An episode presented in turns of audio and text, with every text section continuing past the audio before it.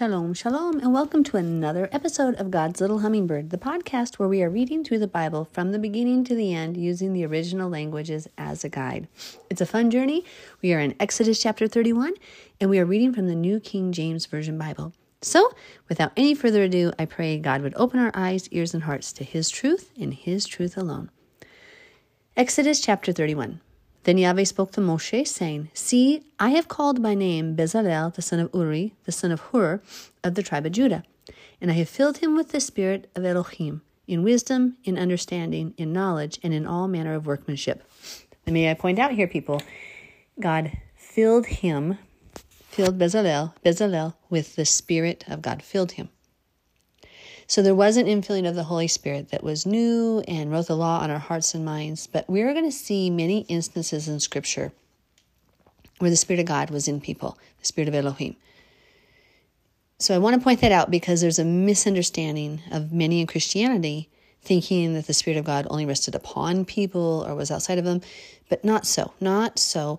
Yes, there was the Holy Spirit that then came and dwelled with us in a new an emboldening capacity at you know a Shavuot after Yeshua Jesus rose from the dead. But I just want to point out they were familiar with the Spirit of God. Remember, the word Spirit is the word ruach. Ruach in Hebrew, R U A C H, is what it transliterates as, and it means wind. So if I say wind or spirit, I'm saying the same word.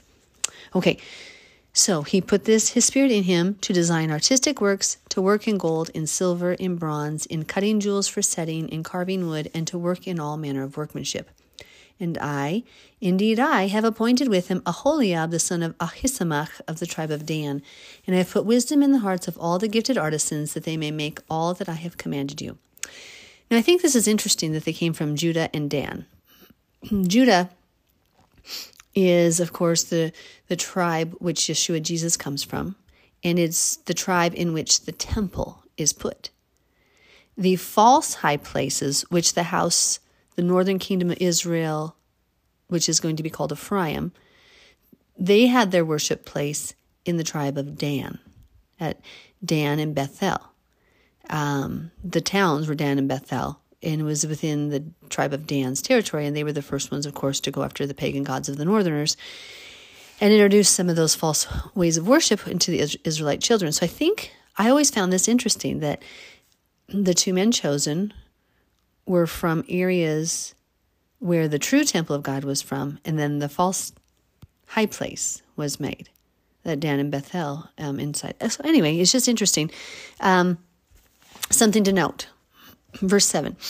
So the tabernacle meeting, the ark of the testimony, and the mercy seat. Remember the word mercy seat? There's actually um, the covering atonement seat, the covering seat, the atonement seat that's on it, and all the furniture of the tabernacle. The table and its utensils, the pure gold lampstand with all its utensils, the altar of incense, the altar of burnt offering with all its utensils, and the laver and its base. The garments of ministry, the holy garments for Aaron eh, the priest, and the garments of his sons to minister as priests and the anointing oil and sweet incense for the holy place. According to all that I have commanded you, they shall do. And Yahweh spoke to Moses, saying, Speak also to the children of Israel, saying, Surely my Sabbaths you shall keep, for it is a sign between me and you throughout your generations, that you may know that I am Yahweh who sanctifies you or makes you holy. Notice whose Sabbaths they are? Because I hear many people say, well, that's just for the Jews. Nope. Right here it says they are Yahweh's. And if you remember, we have found many verses throughout the book of Exodus already where it said that any Gentile that wanted to serve God does the same rules and obeys the same set of laws as those of Israel, and they become like an Israelite and are treated as a native born Israelite. A very, very clear verse on that is Ezekiel chapter 47, the last two verses. So I just want to point that out. These are God's signs, and they are a God's Sabbaths, and they are a sign between us and Him forever, not just until the Messiah, throughout the generations.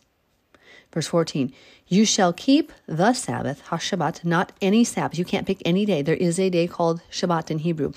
The days of the week are literally day first, day second, day third, day fourth, day fifth, day sixth, and day Sabbath. So Yom Rishon, Yom Sheni, Yom Shelishi, Yom Revi, Yom Chamishi, Yom Shishi, Yom Shabbat. Like the words for Sabbath for Saturday is Sabbath, Shabbat. so you shall keep the Shabbat, not a Shabbat, the Shabbat. Therefore, it is holy to you. It's set apart, it's dedicated. Everyone who profanes it shall surely be put to death, for whoever does any work on it, that person shall be cut off from among his people. Work shall be done for six days, but the seventh is the Sabbath of rest, holy to Yahweh. Whoever does any work on the Sabbath day, he shall surely be put to death. Therefore, the children of Israel shall keep the Sabbath to observe the Sabbath throughout their generations as a perpetual covenant. That means forever. And remember, you are grafted into Israel. There is one way, one faith, one hope. We were already told in many verses that any Gentile that wanted to serve God would um, keep the same rules as his people and he'd be treated as a native born. So there's one way, one faith, one law, one hope. Verse 17 It is a sign between me and the children of Israel forever. For in six days Yahweh made the heavens and the earth, and on the seventh day he rested and was refreshed. And when he had made an end of speaking with him on Mount Sinai, he gave Moses, Moshe, two tablets of the testimony, tablets of stone, written with the finger of Elohim. That's pretty amazing. And I really believe, and many people believe, that whom Moses met with was Yeshua, the image of God, Yahweh, that we can see. Because I, we, you know, possibly um, he heard his voice, but Yeshua, Jesus, specifically says, No one has seen the face of the Lord and lived. So we know Moses had not seen his face. Well, of course, he saw his back when he passed through. We're going to see that story in a few chapters here. But I just want to point out the importance of the Sabbath. It is a sign, it is a sign to us. And we think of it think of it as the wedding ring, okay? Think of it as your wedding ring. You keep these as a sign to Yahweh. It's a sign that we are His, that He is our God. Now, many in Judaism follow what's called the Talmud. It's an extra book written.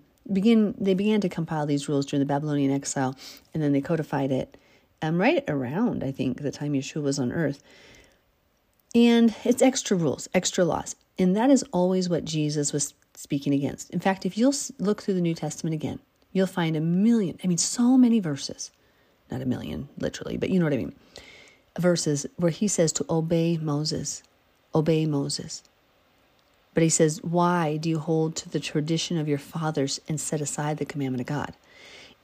Indirectly, in that verse, he's talking about their traditions in the Talmud. So when people, especially in the Christian faith, try to say that Jesus broke the Sabbath, see, no, he didn't. He never broke the Sabbath. He did contrary to what the Talmud said. The Talmud is the extra book of laws, over a thousand extra man made laws. But he never, ever went against what Moses said. And I just hope that those of you listening are choosing to follow God over religion, that you are not setting aside the commandments of God to hold to your traditions of men. It's so, so important that we that we just we turn our hearts over to him and come back to him in his ways. So anyway, I wanted to point that out to you about the Sabbath. I hope it makes sense in relation to some of the misteachings out there and that that actually never changed. The Sabbath has always been the seventh day. And Jesus never broke any of God's laws. He did not break the Sabbath. He broke the Sabbath according to the Talmud, not according to the Torah. So, may you all have a super, super blessed day. And it's night here, actually. So, have a blessed night wherever you're at. And I'll talk to you next time.